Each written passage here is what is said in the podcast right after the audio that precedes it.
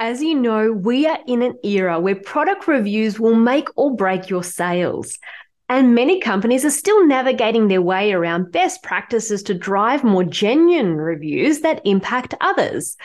Join me as I chat with Karen, the marketing manager of Sleep Corp, the leading providers of products that foster healthy sleep. We'll be discovering her product review tips and tricks to fast track results for you too. Welcome to Mastering the Mum Market, where we take a trending topic and explore it in a three part series from the perspective of a brand, an influencer, and mum shoppers. I'm your host, Christy Nicholas, and the CEO of Mum Power. I can't wait to pull back the curtain on ways to fast track your growth. Now, let's get started. Karen, thanks so much for joining us on Mastering the Mum Market podcast. It's really great to have you here. Thanks, Christy. I'm really happy to be here and looking forward to having a chat to you today. For our listeners, um, let's tell them a little bit about Sleep Corp. What is your specialty over at Sleep Corp? What what products do you guys have? Yes, so um, here at Sleep Corp, our focus is on providing products that provide a good night's sleep. So many of you will know our foundation brand, which is Protect Bed mattress and pillow protectors. So you will find those in retail stores um, right throughout the country, um, and they protect your mattress from spills and stains, and you and your family from allergens, just so you get a better night's sleep. Um, we also do a number of top of bed products that you'll hear a lot more about in the future. And sleep is a really big deal these days because we know it sets us up for a really good day. Correct. Like diet and exercise, is just one of the three pillars of a healthy lifestyle. So, today, Karen, what we're going to be chatting about is the role of product reviews. And what we've noticed um, in recent times is that more and more people are looking at, re- at reviews before they um, make a purchase. Do you think that uh, that um, the appetite for reviews is different now compared to what it was many years back? Yeah, definitely, it's changed, and it's due to the increase in online shopping. Um, and the increasing availability of product reviews across a wide range of platforms. Um, and I think that it's re- resulting in people relying on them a lot more. Um, there are some challenges around that um, that consumers may be relying on those reviews um, a little bit too much that they may see them as being overly positive or overly negative about a brand rather than using your own judgment. Mm-hmm. Um, so it's really important that consumers um, use those as a valuable tool, um, but they only use them as one consideration in their purchase decision. Mm-hmm. Um, looking at reviews um, from the perspective of your brands and your products, has it always been important to Sleep Corp to have reviews, or has it has it become more important more recently? Yeah, look, the journey of online product reviews has been an interesting one for us. In the past, they were good to receive. Um, they were not given high importance, though, in the development of our marketing strategies. They were just uh, nice to have, and we didn't actively seek them it's definitely changed over time, particularly with the rise of online shopping and social media. So today they're an essential tool for us. So an essential tool in building brand reputation and trust, driving sales, and a way for gaining feedback and insights into what is important to our customers.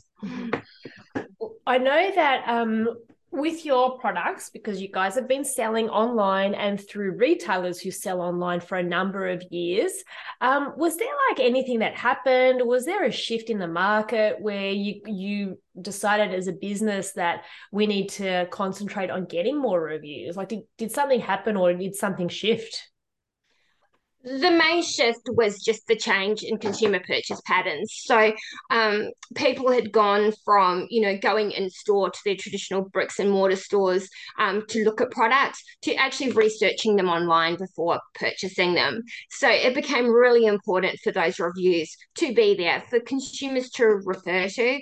Um, to build trust in the brand, but also to give them some feedback and information from other people about what those products are.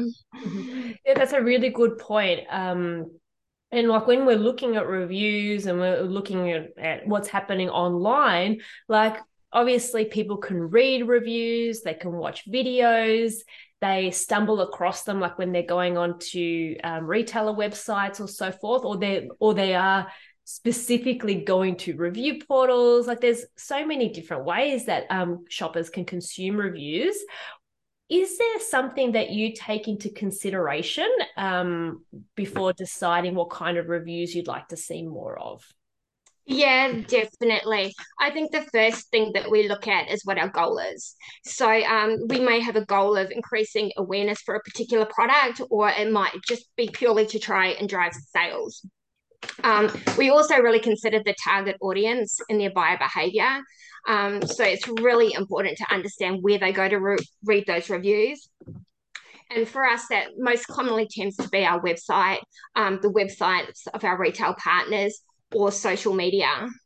Um, and then we also want to have a look at, you know, what product we're wishing to promote because um, the different platforms may be better suited to different products. So, you know, video sometimes is a better way to explain something or show something or give a review than just a static text answer. Um, and then I guess finally, we really look at the platform that we're going to post on um, and how that platform works. Um, it really is just such a complex space. You do need to consider a number of things, um, but the key is being able to use multiple platforms and do multiple testing across those te- platforms. I think that's really thoughtful what you've said because you're obviously talking to mum's buying behavior as well. Like you know you mentioned social media and you mentioned your website and your retailers and and that is a direct reflection of her buying behavior as well. Like she's on social media that's how she's discovering products in the first place but before she buys she's going to head to your website she's going to check out the retailers. So it's really good to see how you're leaning into that buyer behavior as well. And it makes sense and it's not a one size fits all rule um, Karen, when it comes to people leaving uh, reviews, um, obviously you've got customers that will leave a review. Um, that's because they want to share their experience with others. And then in other instances, there are people who might receive incentives or so forth. How do you feel about, and of course, if they're receiving an incentive, they've got to disclose um, that they've received an incentive. What's your thoughts about um, people who are incentivized and have to publicly disclose that it's been incentivized. Do you reckon that that um, reduces the legitimacy of the review, or is this the way of the future? Because you know, even influencers, they're going to disclose if it's an ad or so forth. Is this another evolution of that? Yeah, I agree. It's another evolution that's here to stay. It's part of a global trend towards transparency in advertising and product promotions.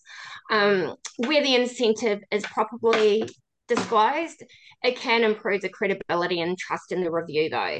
Um, so, if a consumer or a mum looking at that review on social media is aware that the influencer has been compensated, they can take that into account when evaluating the review and making their decision. Um, and influencers who've got a history of providing honest and unbiased reviews. And those are the influencers that, you know, you're generally following somebody that you do trust. Um, they're going to have a positive impact on that purchasing decision because the person watching them does trust them. Mm-hmm. And key for us is working with Mumpower on this. It allows us to select influencers that provide those genuine reviews in a trusted space for our customers. Thank you, Karen. Um, when with reviews, like, do you keep an eye on what's happening in the marketplace, like to see what other customers are saying, either for products in your space or um, you know, competitive stuff, or just in general, like just to see what the customer wants that might give you some ideas? Yeah, most definitely, Christy. So my team and I regularly look at the reviews our competitors are placing online. Um, they give us a really good, valuable insight into consumers' thoughts, needs, and preferences, um, and they can assist us in a number of ways. So they can identify um, ways in which our products could be improved. Um, they can identify key features that perhaps our products have got that our competitors don't, that we can then capitalize in our marketing. Um, it may also identify gaps in the market and ways in which we can differentiate ourselves. and also just highlight our competitors' strengths and weaknesses. Um, and so we can evaluate ours against those and position ourselves accordingly. Mm-hmm. I think it's um it does create a lot of opportunity, like even speaking to other brands in different categories. And um, you know, they're keeping an eye on what customers are saying about their competitors' stuff. And sometimes it's a bit of an eye opener. Like they can see that, all right, we're all doing the same thing. We're providing consumers similar or comparable mm-hmm. product, but in some instances, for some categories, their competitors could be getting a more um, compelling response from consumers, and they've resonated a little bit more. So it is good to take your head out of the sand and and, and see what what what the reality is. Correct. Do you have an opinion in terms of what you think the best place for consumers to leave reviews for and why? Yeah, look, leaving a review online, it just needs to be simple and easy for a consumer. So, um, ideally, I think that, you know, it should be placed somewhere that they've either purchased the product from, they've researched the product, or even the brand's website. Um, that also provides some authenticity. Um, and it's also the sites that, you know, like minded consumers are going to look for the reviews themselves. Mm-hmm. Um, social media in particular is a really good place for consumers to leave reviews. Um, it's somewhere where their friends and family will see the reviews, and it also allows for really quick reactions and feedback. Mm-hmm. With reviews, there's obviously a few things that, as consumers and as brands, we're all looking at, which might be the kind of info that's shared, you know, the star rating, how many reviews have done, where they appear and also um, how frequent, like if they're really dated or if they're current. If you had to choose, what do you reckon is best for your brands and why out of those things? Yeah, that's an interesting question. All of those different things can be valuable in different ways, um, and it will often depend on your goal or your objective for a review. Um, but many, and I guess ourselves included in it, think that the overall star rating is important simply because it's often the first thing that the consumer is going to see just when glancing at a website is that star rating, and that star rating can have a significant input um, in their purchasing decision. Um, but secondly, I guess I would say that the information contained in the reviews is also really, really important. Um, it can provide valuable um, insights for other consumers reading it, but also to us as a brand um, on consumer preferences on a product. Mm-hmm. Following on from that, um, what would you say or what process do you go through to decide how many reviews you want to see for products that you're that you're rolling out? Like do numbers matter for your industry and your product type? But yeah i don't really think that numbers matter or that there is a universally desirable number.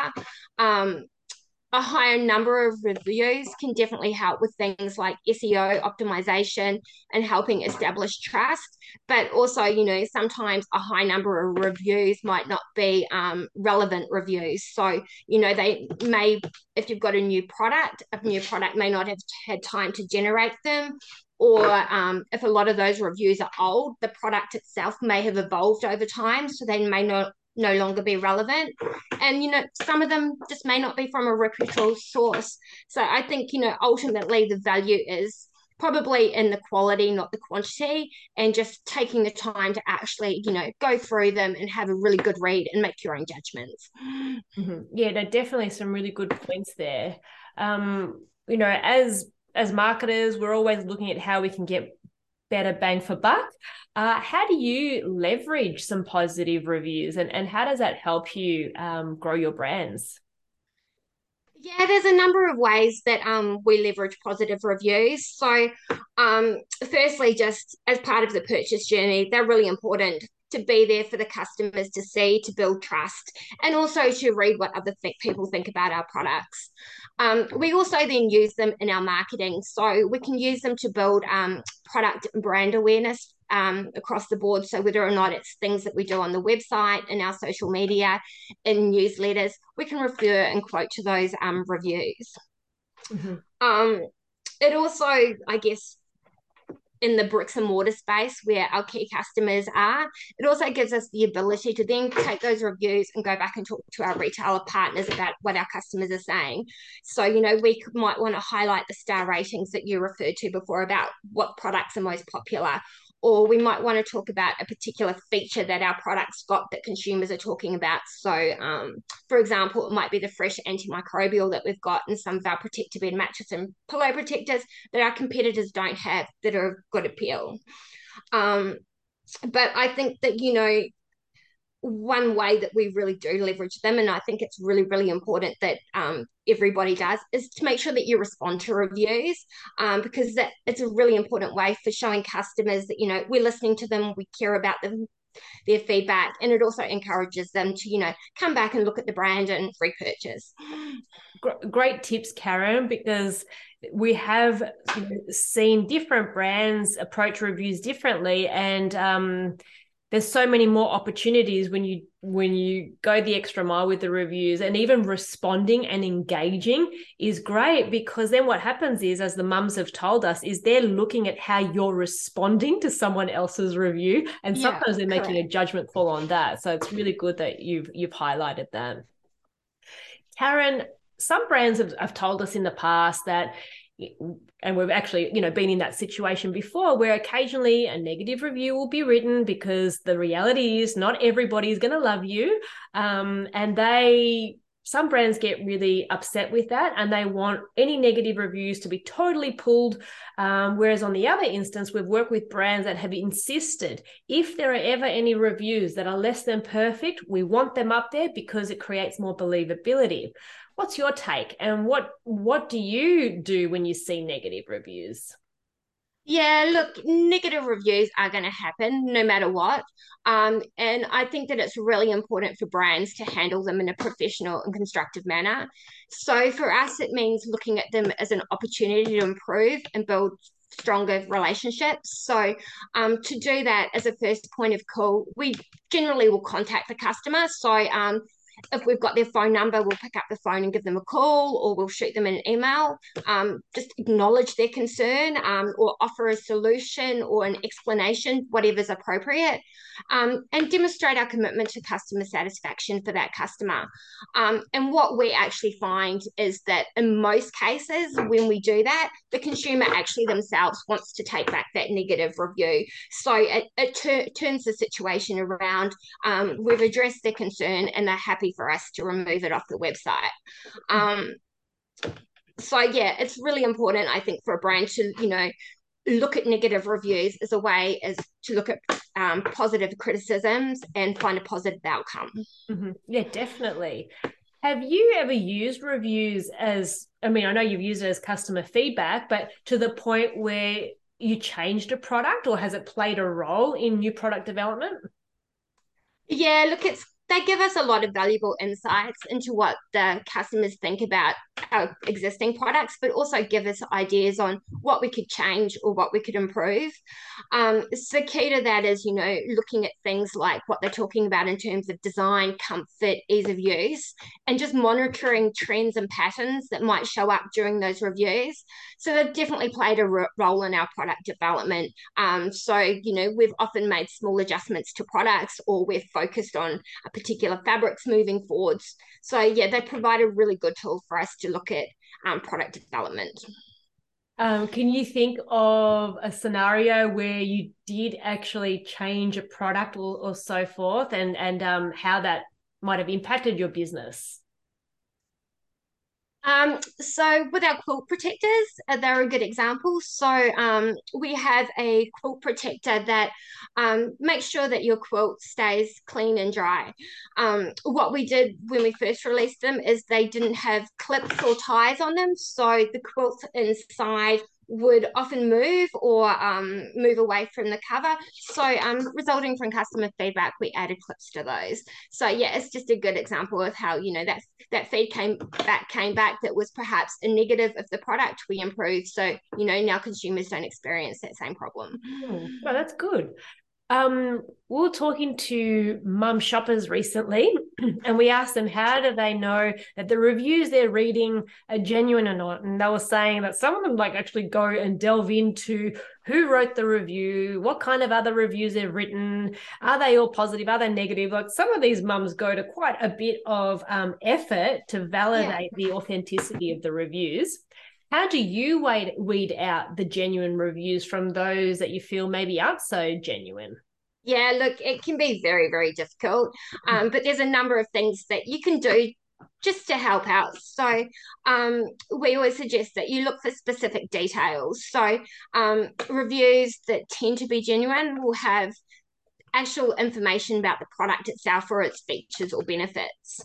Um, and just respond, responding to the reviews. So we talked about that earlier. So, um, you know, responding to a re- review and asking the question will often weed out those ungenuine ones because they won't be able to elaborate on the situation or on their comments. Mm-hmm. And then finally, I think the most important thing you can do is just analyze and review patterns. So, um, you know, you'll find that if a large number of reviews are posted over a short period of time, or if there's a high number of positive ones or low ones, you know, it could indicate that they're being fake or not genuine. So it's just a matter of look, looking at trends over time.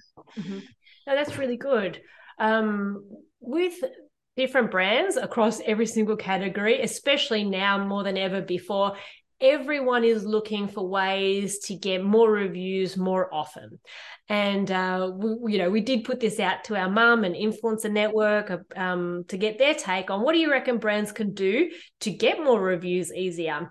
And one of the ideas and they've shared a couple others was to simply ask because in their opinion sometimes they're buying stuff and they don't even get asked for a re- review. Do you have a process that you take um, to um, to, t- to encourage more reviews from shoppers and can you tell us about that? Yeah definitely. Look you, you can only ask right? So um, online we ask all our customers who've made a product purchase to place a review and we do that via an email which they receive after receiving the goods. Um, a large number of them do make that review, but some don't. Um, within the Australian market, um, we're not offering an incentive at the moment to encourage those reviews. However, it's something that we may do in the future. So to encourage more people um, to place those reviews. Mm-hmm. Um, in terms of getting the reviews on social media, um, we really value our relationship with yourself and Mum Power. So um, we get a number of reviews through undertaking programs with key mum shoppers throughout the year. And we always look forward to receiving their feedback, their engagement, and the comments of their followers. Oh, that's great. Thank you. That's that's really good that that is all helping and contributing to uh, you know how you show up um, online and as part of mum's journey. Karen, as we wrap up, if if there are other brands listening to this and they want to drive more reviews, what would you say is the first step that you would recommend for them to um, drive more reviews cost effectively? Yeah, look, I think the first thing is you've got to make sure that your online presence is optimized. So make sure that you know you're easy to find, all your information's there, and it's an easy process for the consumer to follow. Um, and you've also got to understand the platforms where the customers are going to be leaving the reviews. So you focus your efforts in those areas. And then just what we talked about previously, the most important thing is simply to ask. So, um, you know, reach out to the customer after they place an order and just ask them to place that review. Karen, I'm going to ask you one last question um, because you've worked with Sleep Corp for a while and you've seen and been involved with a whole range of different marketing activations, and you know where the market is sitting with reviews today. Uh, moving forward, do you believe you and other brands should we, should invest in generating more, less, or the same amount of um, focus on reviews um, moving forward? Yeah, I think it's about focusing on quality reviews on the platforms where our consumers are looking for our products, are looking for information on it. So for us, we do want to generate more online reviews um, for the people actually purchasing the products, and that may be um, putting in the process of incentives. Um, but secondly, definitely um, driving reviews through social media and working with key influencers who talk in the space where our consumers are purchasing. So, you know, t- talk to the mums and, you know, talk to the people looking to buy our pro- products online so they can see what other people are saying about them, what their friends and family think. Karen, that wraps up our chat for today.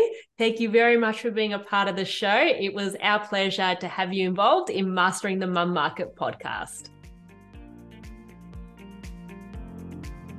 Want to learn more about product reviews and what you can do to have more mums discover your brand? Well, be sure to listen to the other two installments of this series. We've got an interview with a mum shopper and also with a mum influencer who both give us their take on how product reviews will or won't make them buy a product.